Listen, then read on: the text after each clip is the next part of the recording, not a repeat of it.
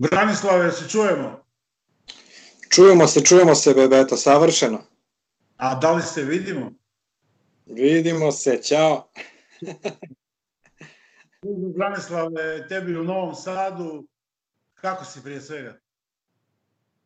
Pa šta da ti kažem, ovaj, mislim da se dobro držim. Kao ja i kao i moji ukućani, evo, ovaj, koji nam je ovo dan, da kažem, karantina, sedmi, osmi, valjda.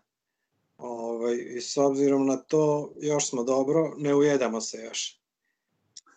Odlično, ajde prije svega za sve one naše gledatelje koji te možda ne znaju, ti si dakle akademski obrazovani građani Novog Sada, rođen tamo, sviraš gitaru, tvoj band s Bogom Bruce Lee je onako naširoko poznat, dobar si DJ, DJ Smuk, ono, jedan sasvim poseban stil imaš. E, kad, si bio, kad smo se videli zadnji put onako uživo? Pa mislim da je bilo pre jedno dve godine, dve, tri go, dve, dve ili tri godine. Kad sam... Da, mi smo bili na, na Exitu, smo bili znači pre jedno tri godine, a iste godine ste, ja mislim, krajem godine, krajem 11. mjeseca imali smo Edosplash dodjelu diploma i vi ste svirali s Bogom Bruce Lee, 2016. 2016. Da, sad ne znam kad sam bio u Puli na letovanju, je li to bilo posle? Je li to bilo 17. Kad, Mislim, kad je... Poslije, a ja sam bio prošlog ljeta u Novom Sadu sam puštao na Borisovom ateljevu, ali ti nisi bio, negde si gažirao, vidio sam suprugu. Ona je Da. bila. Ma da, pa stalno me angažuju svaki vikend, ja nigde ne mogu da idem, moram stalno da radim. Sad si ti se malo žali, mislim, to je lepo, ali eto, propustim takve događaje da se vidim sa dragim ljudima, s tobom i tako, znaš. Slušaj, nema veze, vidimo se makar ovako večeras, dakle, u programu Kotača. Drago mi je da si nam gost. Malo ćemo popričati, jebi ga, znamo kakva je situacija i zašto se vidimo na ovakav, recimo, nenormalan način. Dakle, e, taj usrani virus, da ga tako nazovem, jedan od najnovijih, nas je prikovao trenutno za kuće i eto, šta je tu je.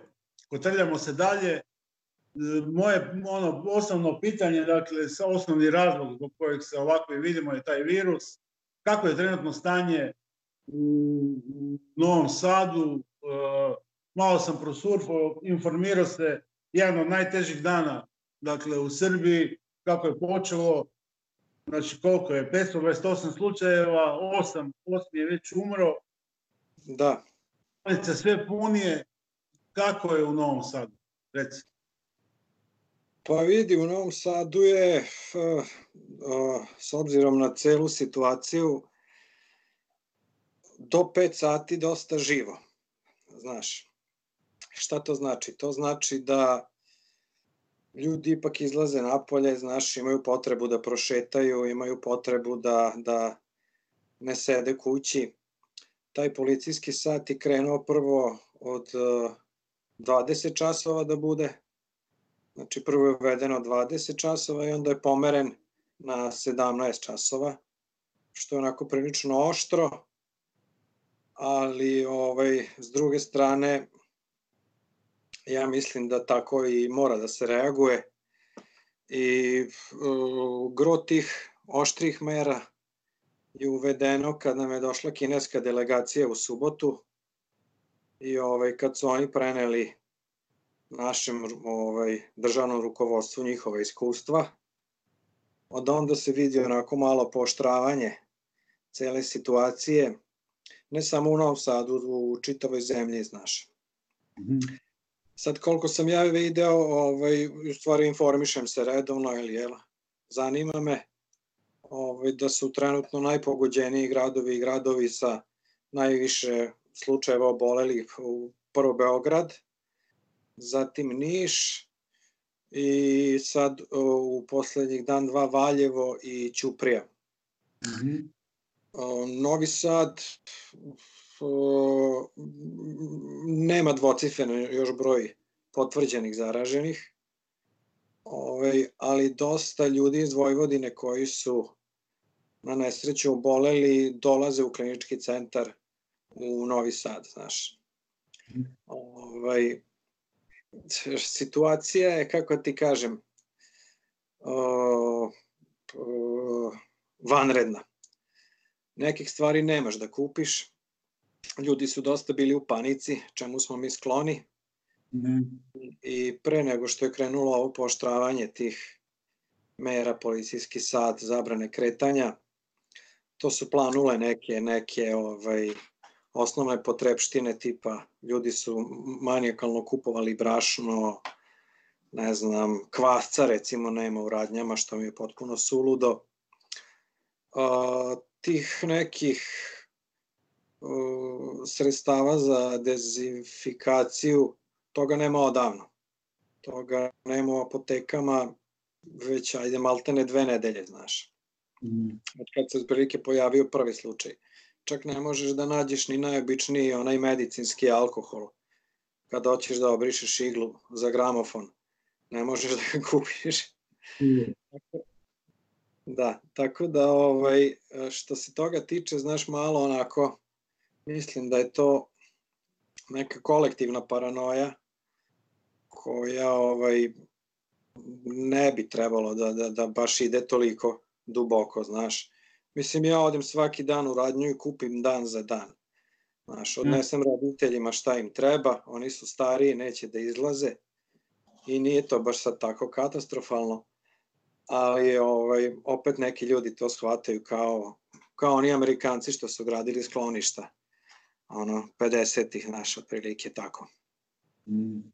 Ali gdje si ti u Novom Sadu, u kojem si točno kvartu? Ja sam na Limanu.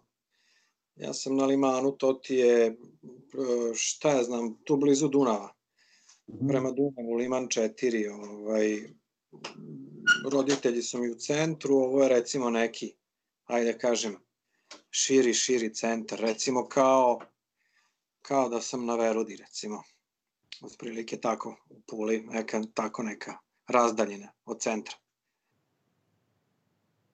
Reci mi, evo, počelo mi je suziti oko, ne znam koji je razlog, ono, ali malo ću se, da radim nešto što ne bi smio, što kaže da ne bi smio, ali malo mi suzi oko, ali nema veze. Da, da, nemoj samo da, nemoj da. samo da, nemoj samo u kameru da kašlješ, molim te, ovaj, to je.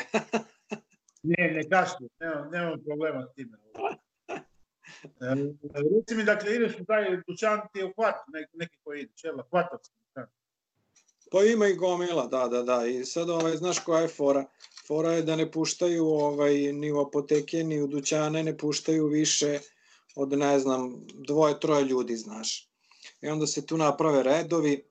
Šta ja znam, novosađani su nekako, do, uh, ti, ajde da kažem, sredovečni, stariji, sredovečni najviše poštuju ovaj, to ono razmak 2 metra, ne znam, uh, znaš, red, onda da čekaš ispred prodavnice pola sata da bi ušao da kupiš ono što treba.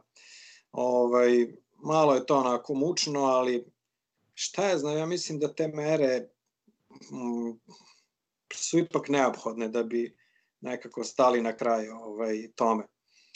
I ovaj, što se tiče tih gradova gde ima najviše obolelih, ja mislim da je baš razlog nepridržavanje tih mera koja, koje nam ne sugeriše ne samo naša, ovaj, ajde da kažem, naša državna uprava, nego uopšte svi u svetu, znaš. Tako da mislim s nekim razlogom je to i uvedeno.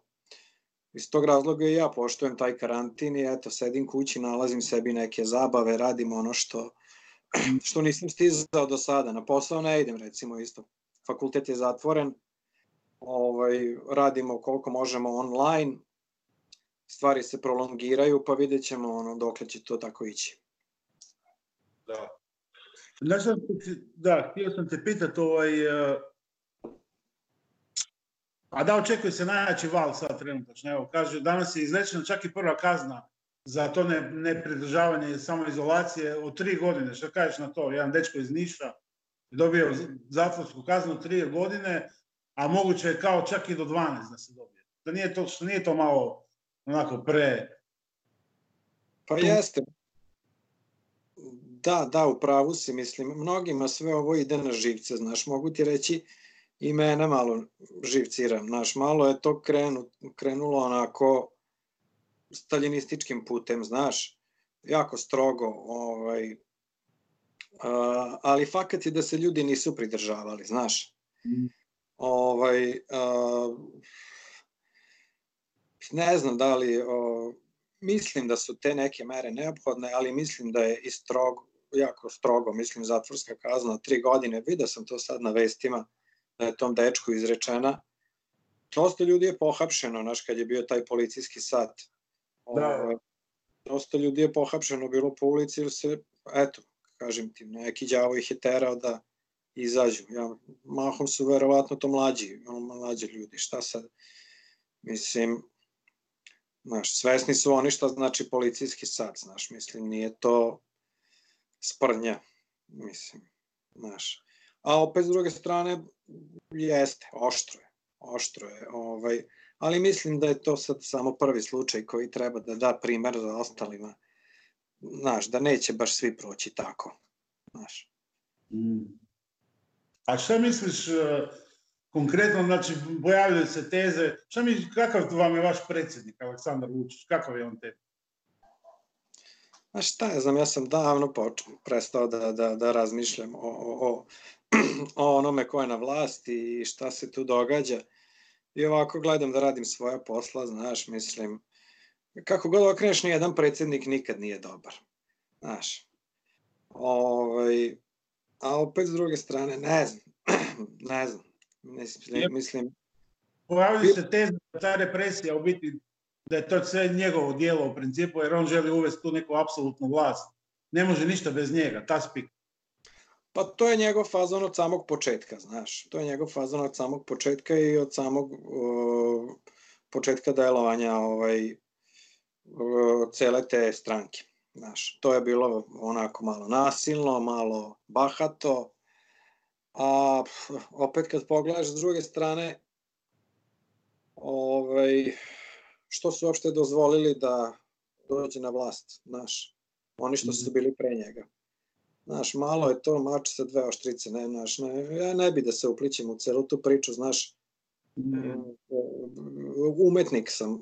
Davno mi je moja pokojna baba rekla koja je ceo, ceo, ceo život bila glumica i bila je pa, pametnu stvar mi je rekla, ono kad nismo hteli da sviramo pre Ceca Ražnjatović na trgu, bila je tu neka pizdarija i zvali oni nas mi da sviramo, znaš, pre te cece, da bi smirili malo ove strasti i mi tu napravimo medijsku pizdariju gde se za 15 minuta digla cela zemlja na noge, razumeš? Zvali nas iz gradske kuće da, da, da, da prete, da Bog te pita šta. I baka je bila tad živa, sam skoro 90 godina, ali bila je zdrava u glavi. I prati ona vesti i kaže, Brane, sine, šta ti treba da se ti zajebavaš s tim ovaj, likovima? Jer si ti umetnik. Jesi. Ti se bavi umetnošću tebe ne treba da zanima ni ko je, ni šta je, ni, ni gde je, znaš. I mislim, ona je to verovatno i na svojoj koži iskusila i, i nekako mi je prenela to iskustvo koje ja se trudim da ga se pridržavam, znaš. Mislim, imam neko svoje mišljenje o svemu tome. Jeste ovo presija, jeste to, znaš. Ali opet kažem ti, s druge strane, što, što su oni koji su bili pre na vlasti dozvolili da se to dogodi. Znaš. Gledam, furam svoj fazon i gledam da se, da se ovaj, prilagodim. Na kraju krajeva je ispalo da i ova vlast organizuje rock koncerte i, i, i, i u neku ruku. Dobro, možda ne u toliko meri kao i ranije, ali ovaj, organizuju se rock svirke, mislim, svira se. Znaš, gledam da se ogradim od svega toga. Super, drago mi da tako razmišljaš. Ovaj, ajmo se još malo ipak vratiti iako smo svi lagano zasićeni tim virusom, vijestima, mediji, šta kažeš ti, šta berstjeruju malo ti mediji, stvaraju psikozu. Oni kao rade svoj posao, biti, međutim, ispada mi, znaš šta, ono, osjećam u puli da su ljudi sve letargični, ono, pa jeste. I sve virus, virus, virus, podaci, ovo, ono. Malo je to, šta kažeš ti? Pa jeste, ovaj, pa to ti govori to što se u prodavnicama razgrabilo brašno, mislim malo. Pa nije to, kako ti kažem, ratno stanje. Brašna ima koliko hoćeš, naš, nego su ljudi u panici baš pod ovaj, uticajem tih medija koje to pumpaju. Mislim, ja imam utisak kao da oni jedva čekaju da se nešto tako dogodi, da bi non stop imali udarnu vest i da bi mi non stop gledali ovaj, u šest, pola sedam, obraćanje epidemiologa i ne znam, državne vrhuške na, na, na uživo svaki dan, znaš, kao, kao da njima svima to, to godi. Opet s druge strane sam gledao, ovaj, danas opet čitao neki članak o, o, o, jedan hrvatski epidemiolog je rekao da, mislim, majce tu ima raznih teorija zavere u koje, mislim, ja lično ne verujem, ali ajde, znaš, opet dođe do tebe. Da je to virus kao i svaki drugi, da se takvih virusa pojavljuje svake godine ne znam, ne znam koliko, znaš. E sad opet on je ovaj, dao neku tezu da mu to jako sumnjivo, jel kako su oni tako brzo napravili ovaj taj test na, na sam virus, mm. znaš, da ga uopšte ovaj da ga uopšte identifikuju, a ne mogu da naprave vakcinu i onda je to uporedio sa onim svinskim gripom kad je otprilike u isto vreme kad se pojavio se pojavila i vakcina, znaš. Mislim, A, sad razne tu teorije zavere dolaze, razumeš, ljudima padaju na pamet. Mislim, ja kažem lično opet ne verujem, jer fakat je virus opasan, ljudi od njega umiru i to u veoma kratkom roku. A opet, e, s druge strane, eto, čitaš neki podatak da od malarije je to u istom periodu preminulo više ljudi nego, nego od e, COVID virusa. Tako da ne znam čovjek ni šta da misli, znaš, mislim, kažem ti, nisam sklon teorijama zavere, ali eto, pročitam poneki takav članak gde se ono malo zapitaš i, i, i, i, i ovaj, razmisliš malo da li to možda ima, da li je to možda, kako bi ti rekao, uvod za neki, za neki dalji scenario koji će se odvijati na ekonomskoj na, na ekonomskom planu, razumeš, ili tako nešto. Evo pa vidio si šta je Trump izjavio, izvini sad što te prekidam. Mm. Kakav virus, pa mi ćemo ostati, kaže, prva ekonomska sila, nema šanse, ni po koje cenu, ovaj, ni po koje žrtve da, da, da, da ne budemo ovaj, i da ne ostanemo prva ekonomska i najjača sila na svetu, znaš. Mislim, svašta tu sad ima. Ovaj, ali fakat je da je virus ovaj sada, COVID, kako se već zove, da je opasan i eto, moje lično mišljenje je da, da bi trebalo da se pridržavamo tih mera, bez obzira što možda i ne, neka druga bolest odnese više, više ljudi, znaš. Mm. Pa dobro, ako je riječ o Trumpu, gledaj, zadnji tijan dan u Americi je više od 3 miliona ljudi ostalo bez posla. To će biti ono, tamo će biti dosta, oni su poslali već vodeći danas kao po, po, po broju zaraženih, A dobro, vidjet ćemo šta se događa. Znaš šta me zanima? Ajmo se mi vratiti u Novi Sad. Kakva je financijska situacija? Da li država najavljuje da će šta pomagati, reprogramirati plaćanja? E, kako ti osobno ono, jel dobijaš plaću? Kako stojite? Pa vidi, ovaj, mene je od o, legla jedna plata redovno. Pazi. Znači, što ti kažeš, fakat je da sedim kući, radim preko maila koliko mi to ove mogućnosti dozvoljavaju. Mi i sve moje kolege, o, nastava se odvija online, ali platu smo dobili redovno. I ovaj, o, on je rekao da će o, te državne službe dobijati redovna primanja. E sad šta, pitanje je šta će biti sa privatnim, znaš, ovaj, o, sa privatnim, o, kako bi ti rekao, sa privatnim sektorom. Da li će privatnik dati otkaz tom radniku koji možda neće raditi, da li mu neće dati platu, da li da naš, to je, to je sad malo, tu bi država trebalo da, ovaj, da, da možda malo, ajca da kažem, sebi na štetu prelije. Razumeš i da ti ljudi ovaj, koji rade kod privatnika ne ispaštaju, jel? Na kraju činjenica je da će oni najviše ispaštati zbog svega ovoga. Znaš, mislim, ja i da ne dobijem platu dve, ja ću se vratiti na posao i nastaviti da radim ono što sam radio, znaš. Mm. Ovaj, e, to treba nekako rešiti, to, ovaj, taj privatni sektor, znaš. E, sad vidjet ćemo šta će biti, vidjet ćemo. Ovaj, nadam se da, da mislim, bit će pizdarija sigurno. E sad u kojoj, koje veličine pizdarija, to ćemo videti, znaš. Mislim, finansijski će nas sigurno vratiti unazad. Da, da li misliš možda da je ovako jedan događaj ko što je taj COVID-19 nesretni bi mogao uh, uništiti globalnu ekonomiju? Da li mogao propast kapitalizam? Šta misliš o tome? Pa, ne znam, ne znam. Mada bi ja, mislim, lično bi voleo da se to dogodi. Da, o, dosta nas. Šta kažeš? Dosta nas bi voljelo, da. Da, volao bi da se to dogodi, jer kapitalizam taj koji smo toliko ovaj, u ono doba, što kaže Rambo, neki su toliko ovaj, tražili, pa sad kad ste dobili, ovaj, evo sad se žalite. Surovo je to, sve je to surovo, taj kapitalizam, jako je surov. Ovaj, znači, on ne gleda na čoveka uopšte, znaš, i niti brine o čoveku. Što će, evo, i pokazati sad ova krizna situacija, znaš, pogotovo, kažem, u tom privatnom sektoru.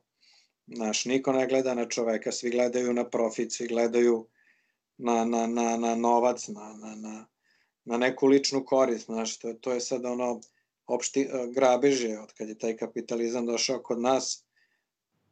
Ovaj, tako da ne znam da li će biti uzdrman, vidjet ćemo, mislim, jaka je to šema, znaš, da bi se tek tako raspala.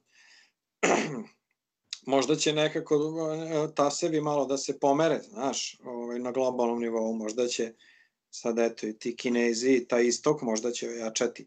Pa jesi čitao za ovog kineskog predsednika, što je, sad ne znam ja da li su te informacije tačne, da je ovaj, čekao momena da padnu akcije ovaj, svih tih firmi koje nisu bile u vlasništvu države Kine, i da je dočekao moment da ih otkupi u ovaj vla, u znači vlasništvo svoje ne svoje nego svoje države da ih povrati znaš. Možda je tu i neka caka otkud ja znam naš mislim. Ali ovaj definitivno će sistem biti poljuljan sad u kojoj meri videćemo ali ne verujem ja da tako jedan uh, umreženi sistem DD manjina vlada većinom ne znam, ne znam da li može baš da se ovaj da se, da se, da se sruši što ti kažeš. Već kad smo spomenuli kapitalizam i kažeš novac i grabež, da li Novi Sad je onako dosta velik grad, da li si čuo šta recimo ovo vrijeme kad se pojavio virus, da li se pojavilo više kriminala, da li neko kuca na vrata pa nudi pomoć, a u stvari te želi ono prevariti. Da li ima takvih slučajeva? Da li si čuo?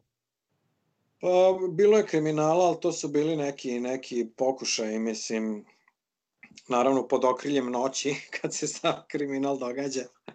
Ovaj tip razvaljivanja sefova, krađe nekih sefova, gde na kraju nisu mogli ni da otvore taj sef, pa su momke pohapsili bez veze. Mislim, neke gluposti.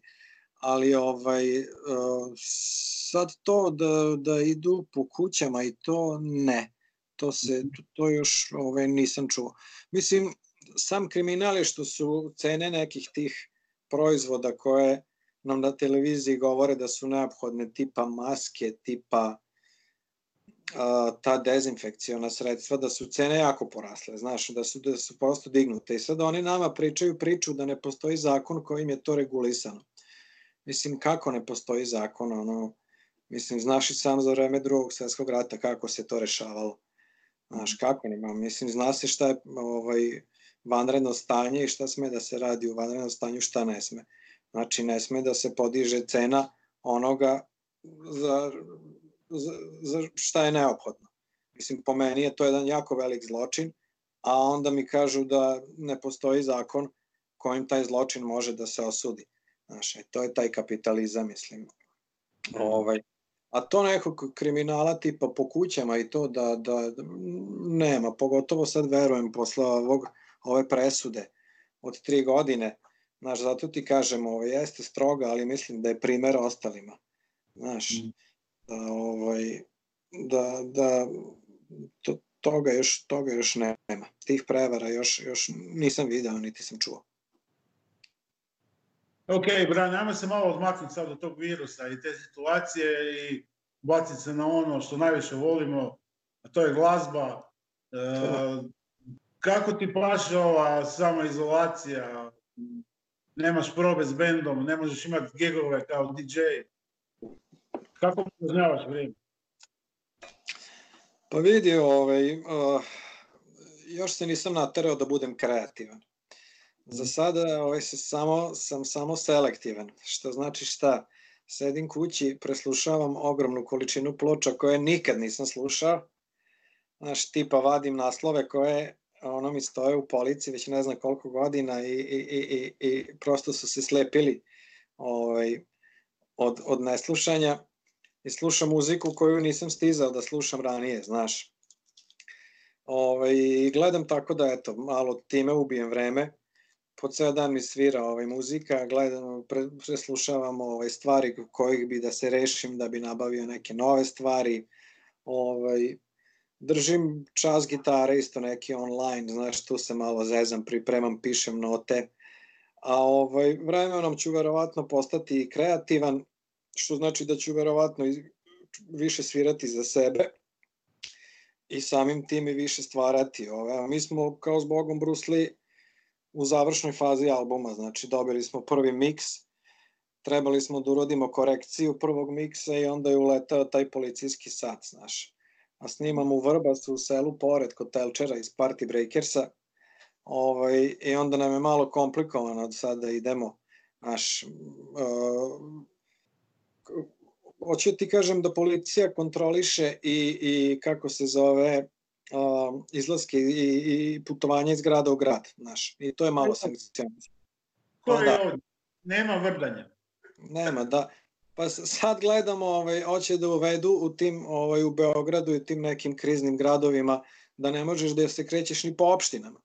Znaš, nema mrdanja, gledam ovaj, sve da prebacim što sam radio na online. Imam jednu dobru ideju, znaš, koju ću čim malo otopli da uradim. Imam jedan fin balkon koji gleda ovako na jedno lepo dvorište na limanu okruženo zgradama, znaš. I kontam komšiluku je dosadno, meni je dosadno, ja ću lepo da isteram gramofone na taj balkon i da im pravim DJ setove svaki dan po 45 minuta, snimim malo na mobilni, pustim na internet malo i da ljudi vide koji nisu u dvorištu, pa vidjet ćemo kako će ljudi da reaguju. Ja mislim da je to dobra ideja i da može da bude dobra za jebancije. A kad budeš to napravio, obavezno se snimaj i pošalji nam ovaj video. Hoću, hoću da i planiram da snimam. Šta kažeš? Možda bi mogli te i live baciti, vidjet ćemo kako su vam. Tek smo se danas malo tehnički konsolidirali. Može, može, treba i ja tehnički da rešim kako sto da stavim ili neki pult za gramofone na terasu, znaš.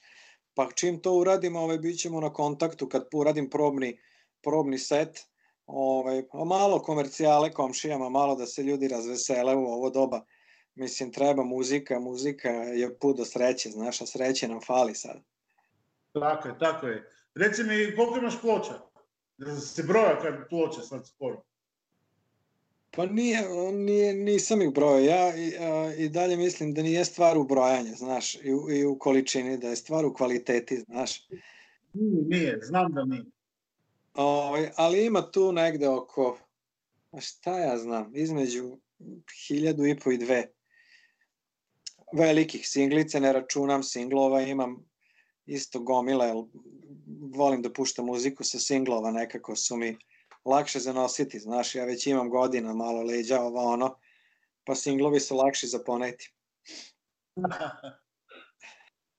A šta ovaj, kad nastupaš kao DJ Smuk, šta puštaš? Šta kombiniraš u setovima? Pa vidi, ovaj, stvarno je meš, skroz je mešano meso. I mnogo zavisi od toga koji klub me zove. Mm -hmm. Znaš, postoji razna, razna klijentela, radio sam s raznim ljudima. Od ovaj, festivala underground i podzemlja do najfancy lokala, znaš, gde nekad puštam i house i ne znam, i te stvari koje u životu nisam slušao dok nisam počeo da radim kao DJ. I onda sam shvatio da i tu postoji jako dobre i divne muzike, znaš. i te neke nove elektronike i to sam počeo da pratim u poslednje vreme, a inače to nikada nisam slušao. A opet neki lokal me zove pa odem pa puštam samo domaću muziku, znaš. Mislim, ne puštam sad ne znam ja kakvu kakve pegla pesme biram, ja to lepo, to je sa ukusom, ima domaće muzike odlične. Ovaj, tako da u principu nisam nekako usko orijentisan, ovaj, prilagođavam se i ponesem dosta veliki broj ploča da vidim kako ljudi reaguju, jer DJ mora, ti to verovatno sam znaš, DJ mora da bude i psiholog, ovaj, da. dosta dobar. Da vidi kako Raja reaguje na neke stvari i da vidi u kom ćeš ti pravcu da kreneš, da li ćeš tamo ili ćeš vamo, znaš. Tako da sam raznovrsan, što kažu, ovaj, muzička kurva prava. znaš, ono, kad vidiš da ti se prazni flor, mijenjaj. Menjaj, menjaj, menjaj, nema, nema, da, da, da, to je to. Tako da ću da vidim i sa dvorištem šta će da se dogodi. Mislim da ću u dvorištu da puštam s balkona onako neku komercijalu, da i stariji se seti svojih lepih dana. Znaš, mislim i mi smo stariji, ima još starijih ljudi. Tako da vidjet ćemo. Volim funky da puštam, volim funky disco da puštam, volim da puštam i komercijalnu muziku, ali sve to u granicama ukusa, znaš. Užim, da. E, šta sam te htio još pitat? E, ideš još na Exit Festival? Šta misliš o Exitu danas? Evo, mi smo bili prije par godina napokon uvatili malo vremena, Đuro i ja ekipica, da skočimo do Novog Sada i onako malo smo, da, nije to ono o čemu se pričalo. Šta ti misliš o Exit Festivalu danas i da li ga još uvijek posjećuješ? Pa vidi, ovaj, uh, mogu da se pohvalim da sam ovaj, uh, pratio Exit od onog nultog, kad je bio na plaži Dunava i mhm. koji je trajao dva meseca. Tad se još nije ni zvao Exit festival, tad je to bila jedna žurka koja je napravila spontana raja tu iz kraja, ovaj, iz grade pored, znaš. I onda je to sve krenulo da ide ono sve jače i jače, sve ovaj, komercijalnije komercijalnije, da bi došlo do toga da prošle godine uopšte, ja mislim da je prvi put bio da nisam ni otišao ni jedan dan gore. Ili sam bio, kad je Cure bio? Prošle godine, ja mislim. Kad je e, u Zagrebu? Pre godine, da. Ili Više, pre... Ja mislim prošle, da. Prošle.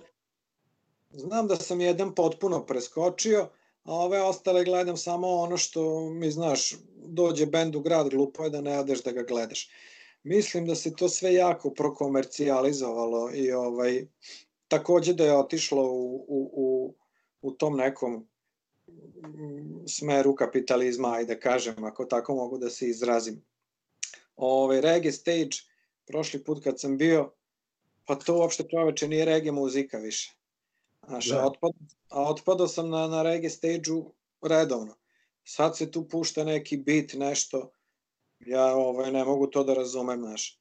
I, ovaj, ali pogledam posle i Siget koji je mnogo jači od ovaj, Exita produkcijski i ne znam šta mislim da i oni isto imaju taj neki line-up koji sve više ide ka modernom. Znaš, ove stvari što mene zanimaju sve više su onako na manjim binama, na, na, na kako bi ti rekao, više idu onako u zapećak. A opet s druge strane, nemam pojma, naš klinci su tako na, nabiflani da slušaju te moderne stvari. Vidim da to je dalje posvećeno. Ja mislim da taj festival radi samo na osnovu inercije. Znaš, meni je prosto žao što sam neke bendove gledao na Exitu, jer ta produkcija ne može da se meri sa produkcijom kad ti odeš negde u inostranstvo. Kad ti gledaš dobar bend u, u, u Budimpešti koja je sad ispred nas, Bog te pita koliko, Znaš, to zvuči stvarno kao da sam otišao u, u Las Vegas da gledam taj band. A odem taj band da gledam na Exit i onako malo mi bude, znaš, nije to to. Ovaj, tako da mislim da se prokomercijalizovao, ali da, ha, da će da nastavi da radi po toj nekoj inerciji i da klinci idu da, da, da, da slušaju ono što, što im se nameće, znaš.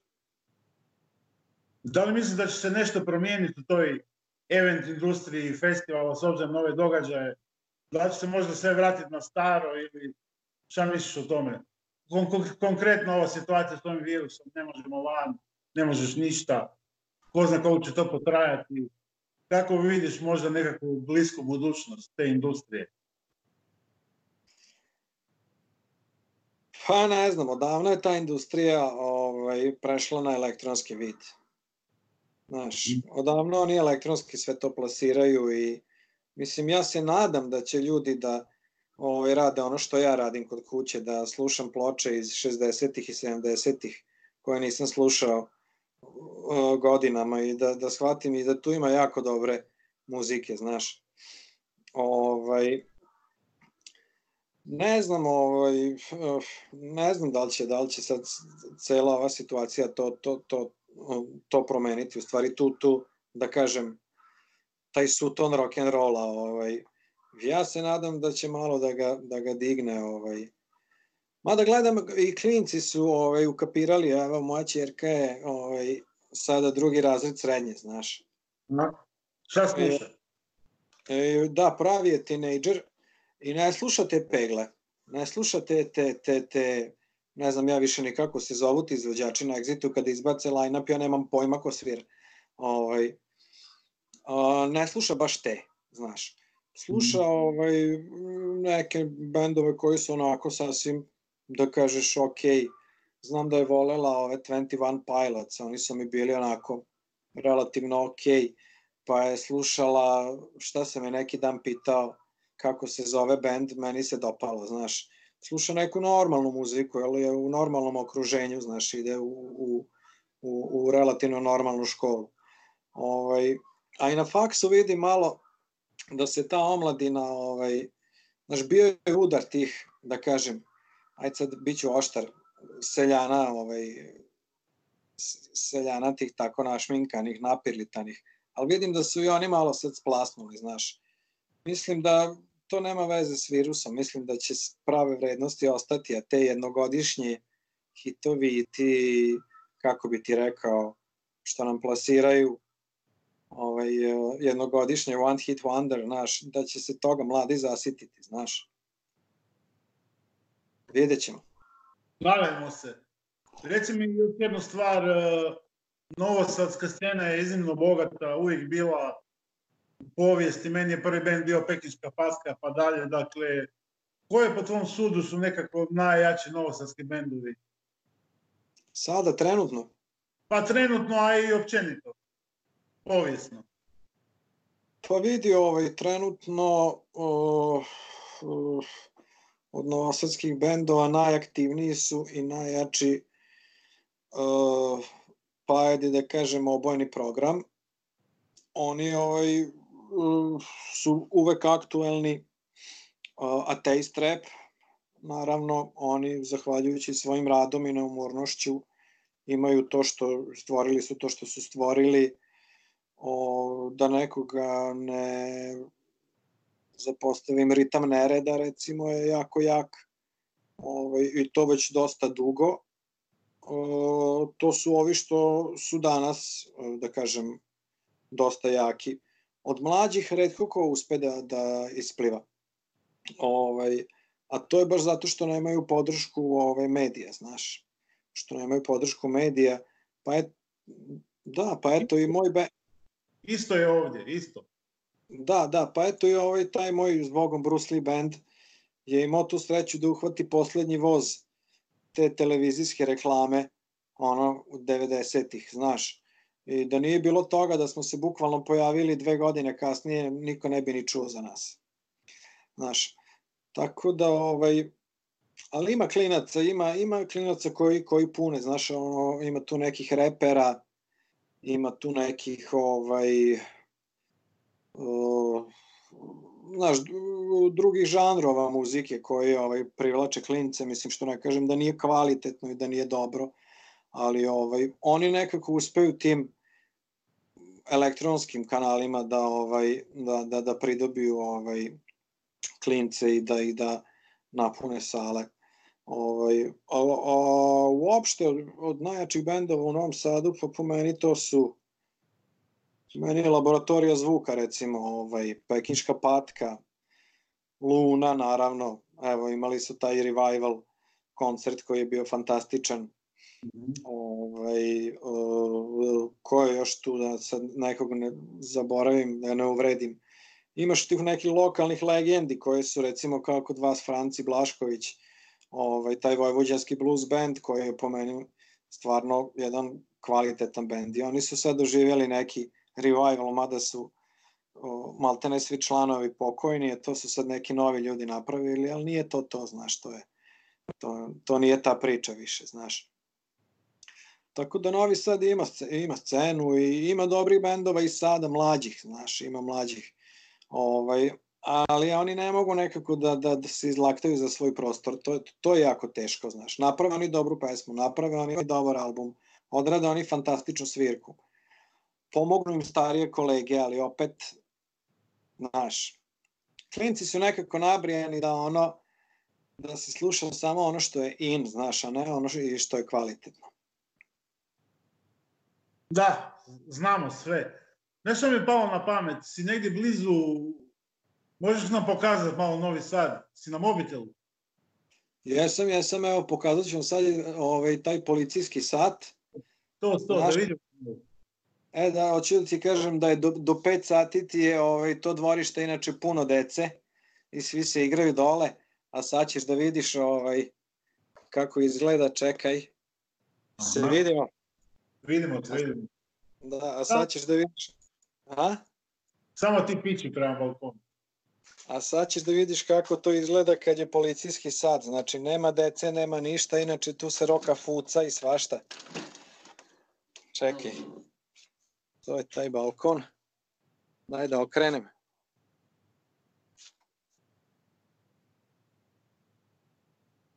E, vidiš? Vidim, vidim, kako ne. U biti ne vidim, ne čujem ništa i ne vidim. Grad spava. Grad spava, nema nigde nikoga. Pa evo te, stvarno se pridržavate te karantene, svaka čast. A? Pa ko će da rizikuje tri godine zatvora? Šta da radiš tamo? Tek je to karantina. Čak možda i 12, do 12. Ako zaraziš nekog drugog, ako se dokaže. Vidiš ti to? A, je. Ah. Svi, svi su doma. Ajde, nadajmo se da to neće još potrajati baš predugo. U nadi je spas. E, Branislave, mi smo ti jako zahvalni evo što si našao vremena za nas. Naravno da bi rađe volio da se vidimo u nekoj normalnoj situaciji ovde u klubu ili na foru negdje, ali hoćemo, sigurno hoćemo. Imaš neku poruku imaš neku poruku za građane Pule i za ljude koje ovde znaš? Pa naravno, ljudi, ovaj, nemojte klonuti, proći će ovaj, i, i mislim, možda mediji kažu da jeste to tako jako strašno i zastrašujuće, ali ovaj, proći će sad, vidjet ćemo koliko će potrajati.